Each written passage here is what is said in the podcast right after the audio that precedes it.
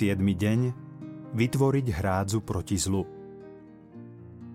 Don Bosco hovorieval, keď sa spája zlo, musí sa mu postaviť hrádza. Musia sa spájať aj tí, ktorí chcú dobro. A tým, čo nevedeli ako na to, ale tiež chceli niečo dobre pre mladých urobiť, hovorieval Majte radi to, čo majú radi mladí. Samozrejme okrem hriechu. Don Boskov srdečný, otvorený, radostný štýl komunikácie priťahoval mnohých ľudí a začali mu pomáhať. Ale ako to býva, jedni ho obdivovali, druhí mu nepriali nič dobré. V Turíne boli totiž rôzni sektári, bludári, voľnomyšlienkári a tí videli, ako brzdí ich protináboženské snahy. Takže spáchali na neho niekoľko atentátov, ktoré im však nevyšli. Pán mu dokonca poslal zvláštneho ochrancu, psa Siuka. Ten ho niekoľkokrát zachránil.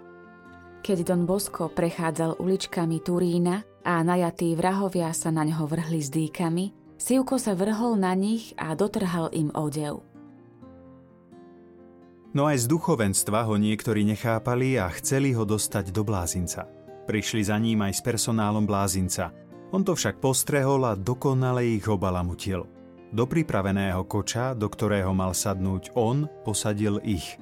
Pribuchol dvere a pohoničovi povedal odveske tých pánov, odkiaľ prišli. Medzi kňazmi boli však aj mnohí takí, ktorí pochopili, o čo Donovi Boskovi ide a veľmi mu pomáhali. Podobne konali aj mnohí laici a tak vznikalo široké hnutie na záchranu mládeže, ktoré dorazilo aj k nám – dobrotivý Bože. Prosíme ťa, nech si uvedomíme, aké dôležité je spájanie síl a vzájomná spolupráca so všetkými ľuďmi dobrej vôle. Nech si uvedomíme, že sa máme spojiť proti šíreniu zla, že všetci máme spolupracovať na budovaní Božieho kráľovstva a že výchovou mládeže k tomu veľmi prispievame.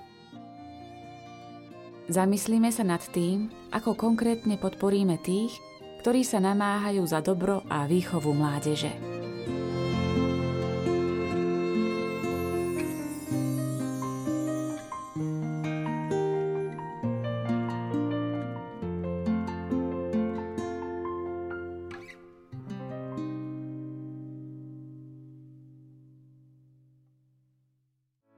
Vypočujte si aj ďalšie zaujímavé podcasty. TV Lux nájdete na deviatich samostatných kanáloch, kde na vás čakajú relácie s pápežom Františkom, kázne, modlitby, prednášky, biblické podcasty, rozhovory, inšpiratívne epizódy na pár minút, svedectvá či podcasty určené pre deti.